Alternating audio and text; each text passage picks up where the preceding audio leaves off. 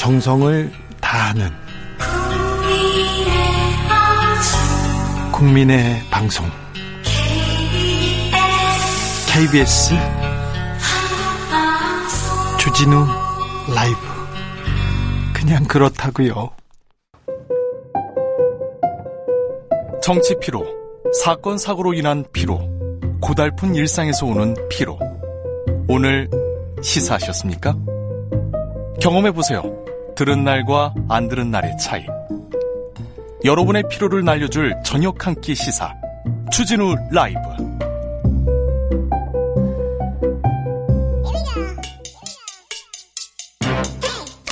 뉴스를 향한 진지한 고민 기자들의 수다 라이브 기자실을 찾은 오늘의 기자는 은지옥이요 시사인 김은지입니다. 네 김영남 특보가 가면서 어깨 눈에 쳐가지고 그러면서 가셨어요. 네 알겠습니다. 치면 안 되죠. 네 네 네. 자 첫 번째 뉴스로 가볼까요? 네 2013년 시작된 유우성 씨의 형사 재판기가 2021년 그러니까 8년 만에 마무리됐습니다. 마무리됐습니까? 네. 마무리 끝났어요? 네, 이제 더 이상 유성 씨가 뭐 음주운전을 하거나 그러지 않은 네. 상황에서는 네. 피고인이 되지 않을 것입니다. 알겠습니다. 간첩 혐의에 대해서는 2015년 최종 무죄가 확정됐죠? 네, 이제 그런데도 또 다른 재판을 받았다라고 하는 게 이번 예? 사건을 이해하는 핵심이라고 할 수 있습니다. 네. 아니 간첩 사건에서 무죄 받았는데 왜 또 재판 받았을까라고 하는 의아함을 이 사건을 이해하는데 가장 핵심인 질문이라고 볼 수 있는데요. 간첩 사건이 있었고요, 조작 사건이 있었거든요. 네, 그게 2014년 간첩 증거 조작이 밝혀졌고 음. 그리고 2015년에 간첩 혐의에 대해서 최종 무죄 선고가 났습니다. 예. 그런데 검찰이 이 그 간첩 선고 2심에서 무죄가 나자 네. 2주 후에 예. 또 다른 사건으로 기소를 했기 때문에 다시 재판을 받게 된 그러니까 거거든요. 유성 씨를 간첩이라고 이렇게 처음에는 기소를 했다가 그게 무죄로 밝혀지자 검찰에서 그 다른 죄를 또 물은 거예요. 네, 이제 그렇죠. 그것이 지금 외국한 거래법 위반 혐의라고 할 수 있는데요. 이번에 대법원에서 그 혐의에 대해서 검찰의 기소가 잘못됐다. 심지어 보복이었다. 이런 취지의 인정을 했습니다. 예. 그러니까 사법 역사상 처음 있는 일이기 때문에 네. 굉장히 주목이 되는데요. 네. 검찰이 기소권을 가지고 보복했다라는 사실이 인정이 됐고 네. 그런 기소권이 남용되어서 일반인을 괴롭힐 수 있다라는 선례가 나온 겁니다. 자, 지금까지는 검찰이 기소하면서 수사하면서 괴롭힌 것도 다 공익을 위해서 다 나라를 위해서 했겠지 안 그런 것도 많았어요. 간첩 조작을 어, 어떻게 그렇게 나라를 위해서 했겠어요. 그런데 이거 잘못됐다고 정, 정부에서 이거 잘못됐다. 보복 기소 잘못됐다고 지금 판결을 내린 겁니다. 네, 이제 그러니까 그 공수처가 출범하는 2021년 1월, 그러니까 올해 1월 이전까지만 하더라도 네. 일반 시민을 재판에 붙이는 권한, 기소권은 검찰만 가지고 있었습니다. 수사권과 기소, 기소권을 모두 가지고 있었죠. 네, 그렇다 보니까 검찰권 남용에 대한 비판과 우려가 수없이 제기됐고요. 네. 그 유명한 말이 있습니다. 예. 윤석열 전 검찰총장이 한 말이죠. 검사가 수사권 가지고 보복하면 그게 깡패짓 검사입니까? 라고 한 건데요. 지금 검사가 깡패짓 한 겁니다, 이거. 네, 수사권이 아니라 기소권 가지고 결과적으로는 그렇다라고 하는 것이 네. 대법원이 네. 인정한 사항이다라고 하는 게 핵심입니다. 네. 네. 과거에 이 간첩 조작 사건이 일어나자 검찰이 정말 국제적인 망신을 당한 적이 있는데요. 예. 국정원과 검찰이 증거 조작 해서 재판 정해냈고요. 네. 그것이 밝혀져서 2014년 4월 달에 이우성 씨가 무죄를 계속 받았습니다. 자, 그리고는 이렇게 자, 당시에 증거를 조작하고 보복한 검사들 깡패짓한 검사들 어떻게 되고 어떻게 됐어요? 네, 그 두 가지 종류의 검사가 있는데요. 네? 간첩 조작 사건으로 보복 그 기소했던 검사가 있고요. 또 네. 이후에 보복 기소한 검사 이렇게 두 가지 그룹으로 보면 되는데요. 자, 간첩으로 증거 조작한 검사들.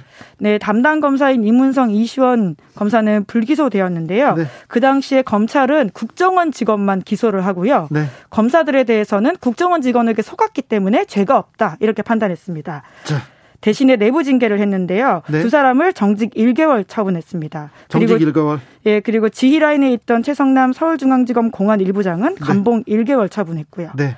그리고는 그 외국한 거래법 위반 혐의로 소위 보복 기소한 당시 안동환 서울중앙지검 형사 2부 검사가 있고요. 네. 여기에 지휘라인에는 서울지검 이두봉 형사 2부장, 네. 신유철 1차장, 김수남 지검장이 있는데 네. 유성 씨와 그의 변호인단은 공소권 남용한 검사와 지휘라인을 공수처에 고소하고 네. 국가배상 손해 민사소송 진행 절차 시작하겠다 이렇게 밝혔습니다. 네네. 자 이두봉 부장은 지금 인천지검장으로 있어요. 네, 그리고 그 전에는 대장 대전지방검찰청에서 원전 기소를 책임졌다 이렇게 해서 지금 이름이 또 다시 나오고 있습니다. 네, 이두봉 검사는 지금 인천지검장 아 승진했네요. 좋은 데 있네요. 저기 이시원 검사는 그만뒀죠? 네, 두 사람 다 그만뒀고요. 지금 변호사 역할을 하고 있습니다. 최행관 검사도 그만뒀습니까? 네, 지금 네, 그 부분은 제가 정확하게 확인을 그래. 못했는데요. 네. 당시에 공판을 담당했던 검사이고요. 그 당시에 이제 네. 수사 기소를 담당했던 사람, 그러니까 간첩 혐의에 대해서 수사 기소를 담당했던 검사는 이시원 한정화 검사, 네. 그리고 공판을 담당했던 검사는 이시원 이문성 최행관 검사 이렇게 됩니다. 네. 이시원 검사는 저한테도 구속영장을 치려고 저를 아, 모지 모질게도 수사를 했던 그 사람인데요. 네, 알겠습니다. 반가운 얼굴들이 그대로 있네요. 아 그런데 이 정권에서도 승승장구하고 막 승진하고 인천지검장까지 됐다니 참 놀랍습니다. 자, 다음 뉴스로 가볼까요? 국민의힘 윤석열 후보 그러니까 전 검찰총장에 대한 징계 1심 판결문이 137쪽에 달합니다. 네, 자 2개월 정직 적법하다 이 내용이 담겨 있습니다. 네, 심지어 그것도 가볍다 이런 식의 내용이 핵심이라고 볼 수 있는데요. 네. 내용이 많아서 꼼꼼하게 살펴볼 필요가 있습니다. 예. 가장 많은 부분은 검언 유착 의혹으로 불거진 채널 A 사건 부분인데요. 왜 여기서 채널 A 부분이 나오죠? 자, 네. 들어가 보겠습니다. 윤석열 당시 검찰총장의 감찰 수사 방해 등의 대한 내용인데요. 네. 판결문에는 윤 전 총장 측근이었던 한동훈 검사장 관련된 부분이 많습니다. 예. 그러니까 당시에 검언 유착 의혹 보도 당시에 윤 전 총장이 보였던 반응과 지시 내용 이런 것들이 굉장히 상세하게 나오거든요. 네. MBC가 관련 보도를 한 직후에 음성 파일을 이미 제출받지 못했다고 하면서 압수하겠다고 한동수 대검찰청 감찰부장이 보고를 합니다. 네. 그러자 윤석열 당시 총장이 일종의 한동훈 검사장 편을 들게 되는데요. 네. 한동훈이 그 음성 파일 주인공 아니다 이렇게 이야기를 했다라고 해요. 네. 그러면서 감찰을 중단하라라는 식으로까지 나아갔는데 네. 결과적으로는 사실이 아닌 일이 되었습니다. 재판부가 뭐라고 했습니까? 네, 두 사람 사이가 굉장히 각별하기 때문에 이러한 짓이라는 것이 부당하다라고 판결했다라고 보면 되는데요. 네. 직역 등 지속적인 친분 관계로 인해서 일반인 관점에서 공정한 직무 수행이 어렵다고 판단될 수 있는 관계다.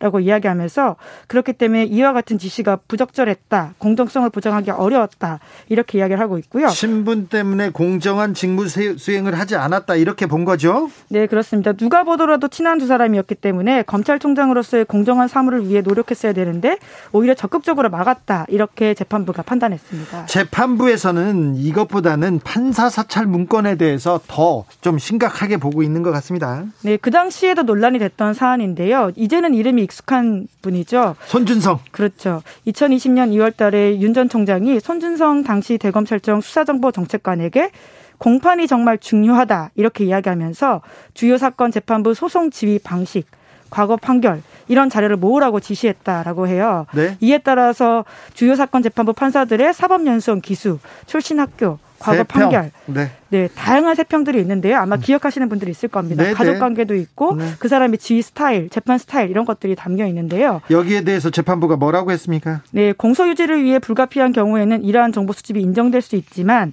당시에 윤석열 전 총장이 지시한 정보 수집은 이러한 경우에 해당하지 않는다 이렇게 판단했습니다. 특히 모든 사건이 아니라 특정 사건만 분류했기 때문에 어떤 목적이 있는 게 아닌지 의심된다라고 하는 건데요. 예. 그렇기 때문에 굉장히 악용될 수 있어서 부적절하다 이렇게 판단했습니다. 네. 소위 그때 사찰 논란이 있었었는데요. 그렇죠. 예, 사찰이란 단어를 직접 쓰진 않았지만 해당 판사가 편향된 정치적 성향을 가진 것처럼 오인하게 만드는 용도로 악용될 위험성을 배제하기 어렵다 이렇게 지적을 했기 때문에 사실상 그 당시 판사 사찰 쪽 논란에 손을 들어준 것으로 보입니다. 자, 윤 후보 측에서는 뭐라고 합니까? 이게 부당한 징계다 이렇게 계속 그 이야기를 하고 있고요. 항소하겠다고 바로 밝혔거든요. 네. 게다가는 지금 이 1심 판결을 수용하라라고 하는 더불어민주당 지적에 대해서 민주주의 모르고 하는 말이다 이렇게 반박을 하게 됐었습니다. 네. 당사자는 그 판결이 맞지 않다고 생각해서 항소하는 거라면서 정해진 사법 시스템에 따라서 하는 것이기 때문에 언급할 가치가 없다 이렇게 답했다고 합니다. 윤석열 후보의 정계 지출 대선 출마의 가장 큰 명분 중에 하나가 이유 중에 하나가 본인에 대한 정치적 탄압, 부당한 징계 얘기했습니다. 나 이렇게 부당하게 이게 법치주의를 파괴했다고 하면서 어, 부당한 징계였다고 했는데 재판부에서는 어, 재판부에서는 이 정직 2개월 적법했다. 적법했다고 얘기합니다. 윤 후보의 정치적 명분에 대해서 다시 한번 생각해 보게 됩니다.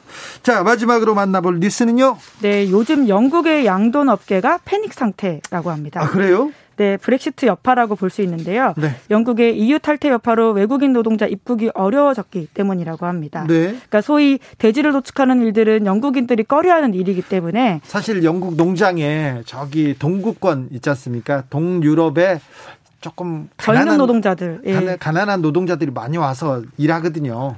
전 세계적으로 이제 그런 것들이 있죠. 각국의 나라들이 노동자들이 피하는 일들을 외국인 노동자가 채우는 것들이 한국도 분명히 있는데요. 그런데요. 예, 돼지 6천 마리가 고기로 가, 공되지 못해서 심지어 총으로 쏴죽인 후 소각하거나 파묻는 경우까지 발생하고 있다라고 합니다. 아, 돼지는 많은데 지금 이게 도축을 못해서 그렇다고요? 네, 매주 1만 마리를 도축하지 않고 죽여야 할 판이다 이런 보도까지 나오고 있는데요. 네. 말씀처럼 동유럽 출신 도축 인력들이 고국으로 돌아갔고요. 코로나 사태 여파도 있다라고 합니다. 비자 못 받 아서 못 들어왔구나 또. 네, 이제 돌아갔는데 네. 이후에 탈퇴하고 나서부터는 그게 쉬운 상황이 아니거든요. 예. 그러니까 그러다 보니까 돼지고기 출하량이 평소보다 4분의 1 급감해서 고기값이 또 올라가고 있는 조짐이 있다라고 합니다.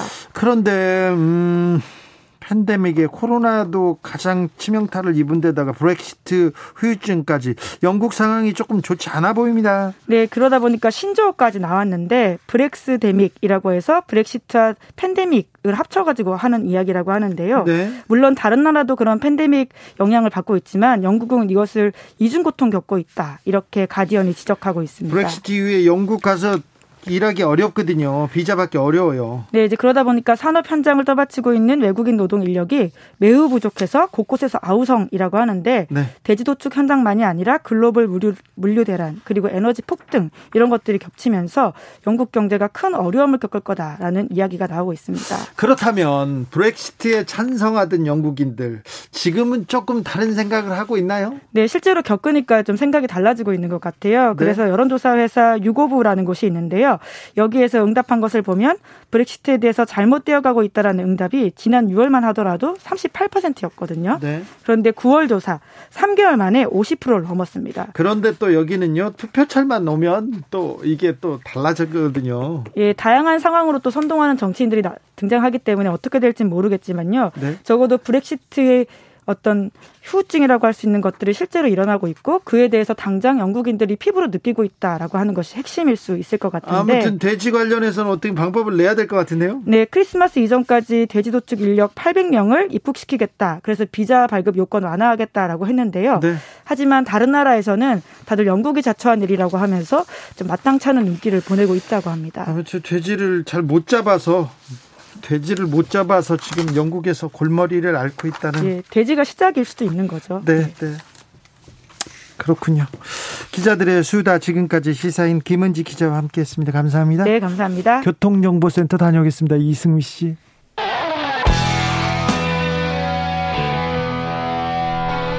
스치기만 해도 똑똑해진다. 드라이브 스루 시사 주진우 라이브.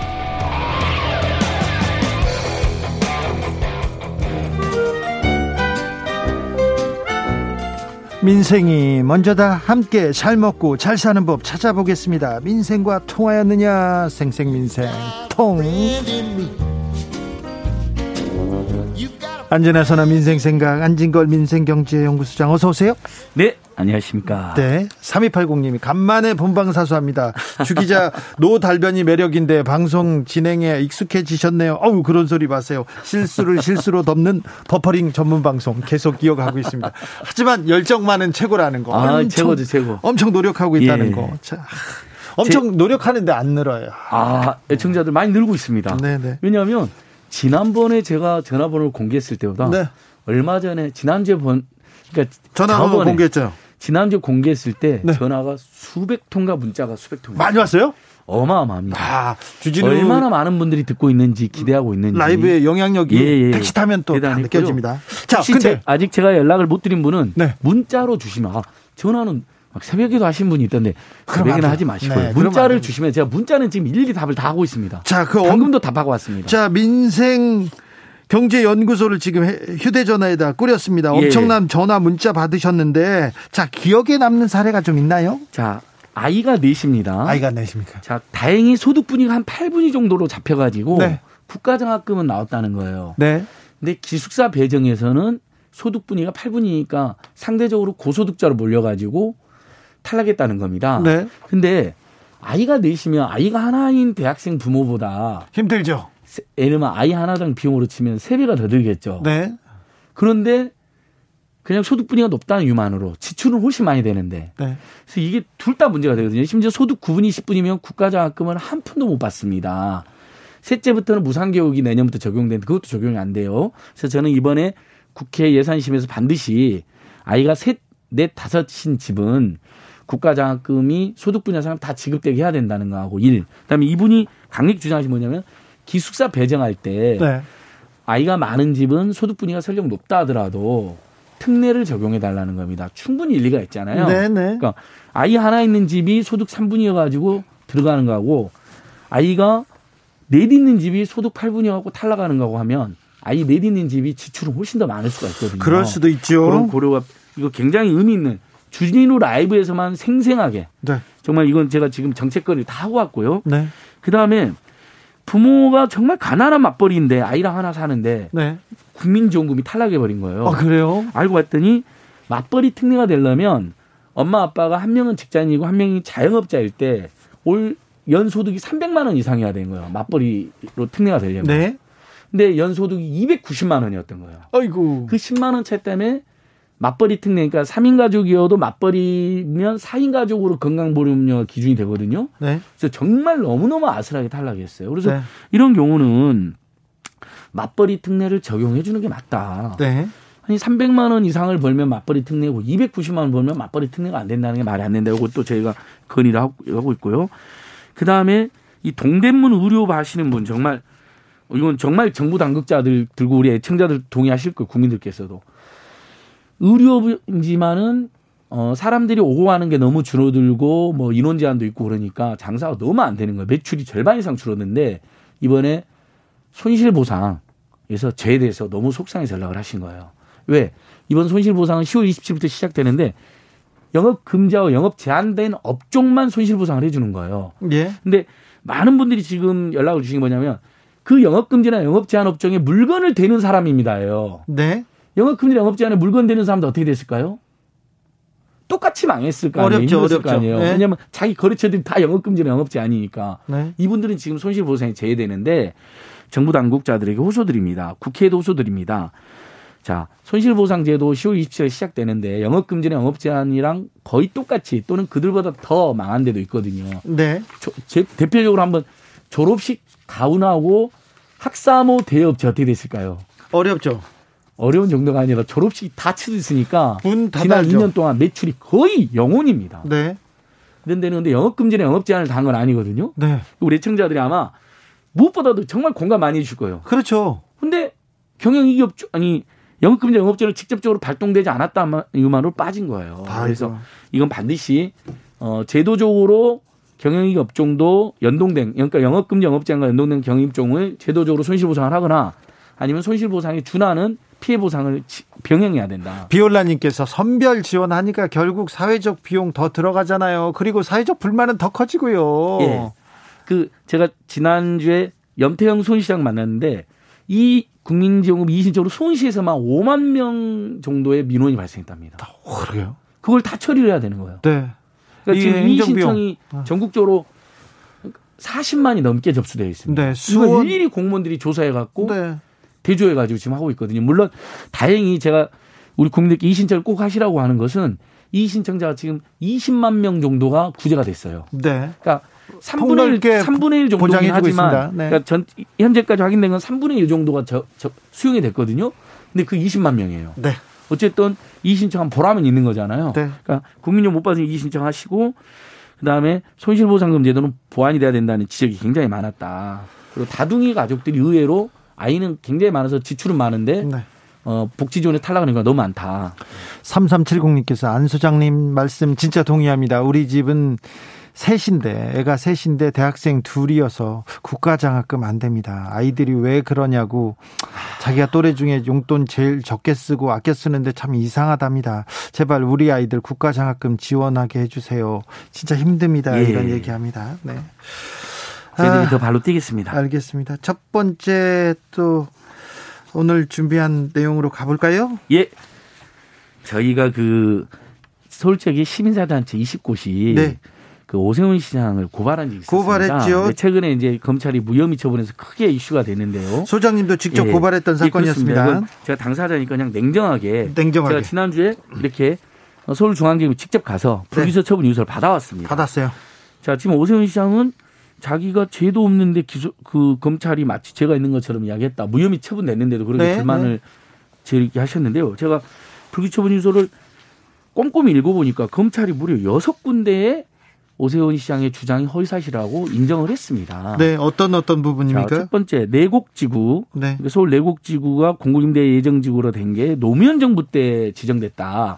마치 노무현 정부 때 지정됐으니까 자기는 상관없다라는 식으로 이야기한 거거든요. 그렇죠. 그런데 이명박 정부 때 지정된 게 팩트로 확인돼서 허위사실이라고 지적을 했고요. 자, 그리고요. 그다음에 내곡동 땅의 존재와 이치를 네, 몰랐다. 그때도 그때도 몰랐고 지금도 문제가 됐던 그러니까 지정되던 때 있잖아요. 네. 그 다음에 지금도 몰랐다. 후보인 당시에. 이것도 당시에 본인이 비리가 없었다라고 주장하는 과정에서 과장되거나 허위 사실로 보인다라는 식으로 적시돼 지적이 되어 있습니다. 그리고요. 내국 동장의 존재 이치를 모를 수가 없잖아요. 네, 자, 자기 공무원은 자기가 다 네, 재산 신고합니다. 또 서울시장 시절에 네. 본인이 직접 저기 이 일이 있었기 때문에요. 네. 내곡동 측량 현재 안 갔다는 말은 거짓말이라고 확정은 안 됐지만 네. 아니 거기에 생태탕 모자, 네. 그다음에 경작인들, 네. 그다음에 측량팀장은 공무원이잖아요. 이분들이 네. 거짓말할 리가 없잖아요. 그분들의 진술이 일관돼서 허위인 것을 허위일 가능성이 높아 보인다. 네. 이렇게 지적을 했습니다. 그러니까 갔을 거라 예, 갔을 거라는 거죠. 높아 보인다 이렇게 봐야죠. 네, 그러니까 오세훈 시장은 아니 신용카드를 안 썼는데 무슨 소리냐고 반박을 하셨어요. 네. 당시가 2009년도 10년도인데 신용카드를 안 썼을 수도 있잖아요. 네. 그러니까 신용카드 내역이 없으니까 어, 안 갔다라는 건 좀 항변으로는 좀 부족한 것 같아요. 그래서 지금 오세훈 시장님은 어, 이분들하고 대지를 해달라고 하시더라고요. 그래서 저희가 답을 드립니다. 이분들이 지금 어, 오세훈 시장과 그 국민의힘에서 무슨 거짓말한 사람, 뭐 정치 공작 세력을 몰려갖고 굉장한 상처를 받고 너무너무 힘들어하세요. 네. 심지어 고발까지 당했거든요. 국민의힘으로부터 네. 위험이 됐는데 그러면 이분들을 대리해서 저희들이 이분들이 저희들한테 공익 제보를 해주신 거니까요. 저희들이랑 그러면 이렇게 대질을 하면 어떨까? 왜냐하면 본인이 대질을 해달라고 지금 요청을 하셨거든요. 공식적으로. 네. 그래서 대리인들하고 그러면 토론하자라고 말씀해보고 싶고요. 그다음에 또 검찰이 지적한 게 파이시티 비리와 관련해서 서울시와 관계된 사안 아니다 부분도 2006년 2018년도에 오세훈 시장의 최측근도 구속됐고 파이시티 관련해서 임기 구속됐어요. 임기 때 있었던 일이다라고 허위 사실이라는 식으로 지적을 하고 있고요. 여기에 이제 압권인데요. 나경원 후보하고 토론할 때는 한 번도 토론은 아니 한 번도 빠짐없이 나갔다고 하셨어요. 방송 토론에서 정광훈 그 극우 어 종교인 관련 집회예요. 태극기 집회. 예. 나경원 후보 토론할 때는 당내 경선 과정에서 그런지 한 번도 빠짐없이 하고 했는데 박영순 후보가 그걸 비판하니까 딱 한 번 가서 연설했다고 했거든요. 근데 검찰이 어떻게 판단했냐면 검찰 조사를 많이 했더라고요. 2019 2019년 10월부터 2000 10월 21일 사이에만 다섯 번이나 와서 무려 3회를 연설했다라고 네. 어, 오세훈 시장의 주장은 허위다라고 지적을 해요. 근데 딱 한 번밖에 안 네, 갔다. 한 번밖에 안 갔다고. 다섯 번 가서 세 번 연설했는데 얼마 전 일인데 한 번 갔다고 네. 이야기한 거잖아요. 그다음에 네. 나경원 후보한테는 지적받을 때는 내가 빠짐을 다녔다라고. 이건 저희가 이제 명백하게 허위 사실인데 허위 사실이고 반복적인 사실인데 검찰은 불기소했어요. 소극적 소극적인 허위 사실 유포고 뭐 수동적인 거짓말이다라는 식으로 불기소를 했던데 네. 아니 지금 검찰 본인도 제가 지금 제가 불기소 분에서 그대로 읽어드린 거거든요. 제 주장이 하나도 없어요. 왜냐하면 우리 공, 공영 방송에서 제가 허위를 주장하면 안 되잖아요. 네네. 가정하거나. 근데 이 정도의 허위 사실을 반복적으로 유포했는데 기소하는 건 검찰이 직무유기나 어, 기소권을 남용 그 기소 편의주를 남용했다는 지적을 받을 수밖에 없습니다. 그런데 오세훈 시장은 이 불기소 이유에 대해서도 또 불만이다. 이거 어 그 그러니까 반박하고 나섰어요. 박형준 시장은 부산 쪽 시민단체들이 고발하고 그 국정원 감시했던 시민단체 고발해서 네. 그 부분 어 이명박 정권의 불법 민간 사찰과 연루되지 않았다라는 거 본인 네. 보고도 안 받았다는 게 보고 문서가 확인돼서 기소가 됐거든요. 네. 근데 본인도 일면 80T 보고된 문서가 확인이 됐어요. 그래서 경찰이 기소균으로 송치까지 했어요. 80T하고 정광훈 목사 건은요 같이 다녔다 여러 번. 네. 근데 무혐의 처분됐으면 검찰 처분에 감사 저는 검찰 처분에 감사할 줄 알았더니 오히려 대지를 안 해줬다. 그다음에 신용카드 사용 안 해, 신용카드 사용액이 안 나왔다라면서 억울하다. 억울하다는데 저는 그러면 이 좋습니다. 저희가 대지를 추진하는데 이분들이 너무 힘드시면 이분들의 공익제보 대리인이던 서울지역 공익시민단체들하고 한번 어 면담을 공개적으로 토론하자라고 제안드리고 싶습니다. 토론하겠어요. 아니 근데 어? 본인이 대지를 해달라고 지금 블로그에 발표를 하셔서 알겠어요. 네. 자. 지금 전세 대출 규제 여파 예. 때문에 예. 그런지 가계 대출 점점 어려워진다고 계속 지금 아우성이 들립니다. 예. 저희가 민생 문제를 전문으로 하는데 이 아까 그 피해자 제보자들이 저희들한테 공익 제보를 해서 제가 이 문제에 나서게 됐다는 것을 시장 건은 그렇게 설명을 한번 자, 드리고요. 넘어가고요. 자, 어 자, 전세대출 제 이 부분도 언론에 좀 과장 보도가 있었습니다. 마치 전세대출 다 끊어진 것처럼. 네. 실제는 그렇지는 않았습니다. 네. 농협 중심으로만 네. 대출 너무 많이 준 거예요. 작년보다 상반기에 작년 대출만큼 해버린 거예요. 네. 그러니까 당연히 당국에서 너무 가계대출 폭증한다. 주의해라. 그러니까 농협이라는 이런 데만 대출을 좀 줄였고 나머지는 어, 저기 문제없이 대출이 됐습니다. 근데 다만 줄이려고 했던 건 사실이죠. 전세자금 대출 같은 그렇죠. 경우를 조였죠. 또는 집 살 때 집단 대출 하지 않습니까? 네. 중간 대출. 그 계약금 내고 장, 중도금 같은 거 잔금.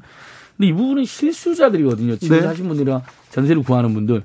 이건 당연히 문제가 있죠. 그래서 네. 대통령까지 나서서 지적을 했고 네. 그래서 전세자금 대출은 다 재개가 됐는데 네. 문제는 대출을 줄인다는 미명하에 대출 금리를 5%까지 육박시켰다는 겁니다. 아, 너무 많이 올리는 거 그러니까 아니에요? 코로나 때문에 다 힘든데 금융기관은 이미 상반기에 작년 영업이익에 준하게 지금 영업이익을 누렸어요. 예. 상반기에. 예? 네. 어마어마한 거죠. 네. 근데 대출을 줄인다는 미명하에 대출 금리를 올리고 있는 겁니다. 예. 그럼 변동 금리였던 분들이라든지 신규 대출 하신 분들은 엄청난 피해를 보는 거거든요.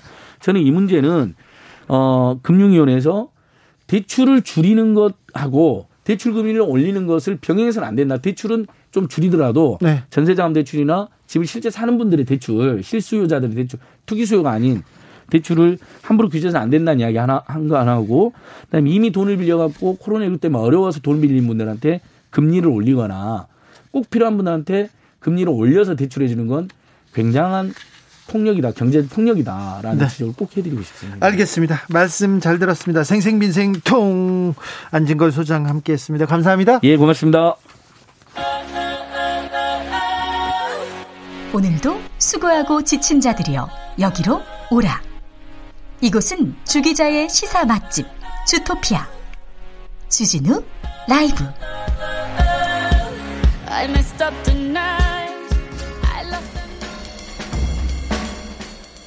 느낌 가는 대로 그냥 고른 뉴스 여의도 주필 한국 연상 이미지 세계지도 케이팝 케이푸드 영향력 확인 뉴시스 기사입니다. 한국 하면 어떤 이미지가 떠오르세요? 이걸 어, 한국국제문화교류진흥원에서 조사를 했어요. 그런데 1위는 케이팝이었습니다. 2위는 한식이었고요. 3위는 IT 제품이었습니다. 아, 케이팝과 한식, IT, 한국 문화에 대한 관심이 높아진 건데 잘 생각해 보시자고요. 5분, 5년 전에, 10년 전에 한국에 대한 인상 이렇게 하지 않습니까? 한국 전쟁, 미사일 쏘는 게 한국 한반도 위협, 그게 거의 1, 2를 다퉜고요. 그 데모, 학생들의 데모, 격렬한 데모, 그리고 김일성, 김정일 위협 이런 이미지를 우리가 완벽하게 벗어나고 있습니다. 한국 문화의 힘이 지금 계속해서 세계에 영향을 미치고 있다고 평가되고 있습니다.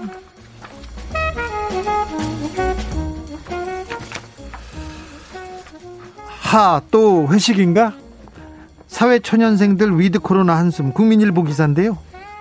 아, 코로나 기간 중에 취직해가지고 단체 회식 문화에 익숙치 않은 새내기들한테는 이제 위드 코로나로 가니까 회식이 그리고 직장 생활이 걱정이라고 합니다. 아, 이제야 직장 동료들을 잘 알 수 있을 것 같다. 기대감이 있는 사람도 있는데, 어, 저녁이 없는 삶으로 복귀하는 게 아니냐, 걱정이 공존한다고 합니다. 어, 지금은 직장인들이, 음, 코로나 시대 직장인들은 회식 같은 게 없고 저녁에 다른 약속이 없으니까 외국어도 배우고 운동도 하고 퇴근 후에 일정이 빼곡하다고 합니다. 자기 개발도 열심히 한답니다. 그런데 회식을 가, 꼭 가야 되냐 이런 질문이 쏟아지고 있고요. 어, 노래방 가서 노래를 불러야 되냐, 어떤 노래를 불러야 되는지, 어떤 옷을 입어야 되는지 그런 것도 저기 인터넷 인터넷 창에다가 물어보는 그런 질문이 쏟아지고 있다고 합니다. 어, 벌써 단체 회식이 어, 시작될까봐 부담스럽다는 이런 사람도 있는데 음, 부장님들, 상무님들, 사장님들, 사회 초년생들에 대한 조직 차원의 배려가 좀 필요한 것 같습니다. 아, 뭐 술자리에서 회식 자리에서 밥 자리에서 배우는 게 적지 않은데 그래도 이걸 부담스러워하니까 부담스러워하면 굳이 밥 먹이고 술 먹이고 막 그렇게 다 가자 뭐 이게 꼭 이렇게 좋은 일은 아니라고 합니다. 요새 젊은 세대들이 그렇습니다. 저는 저도 좀 조심하겠습니다. 네. 최진우 라이브 여기서 마치겠습니다. 장미 여관의 봉숙이 들으면서 어, 저는 물러가겠는데 오늘 돌발 퀴즈의 정답은 온실가스였습니다. 온실가스 줄여야 됩니다. 저는 내일 오후 5시 5분에 돌아옵니다. 지금까지 주진우였습니다. 집에 간다고요? 네.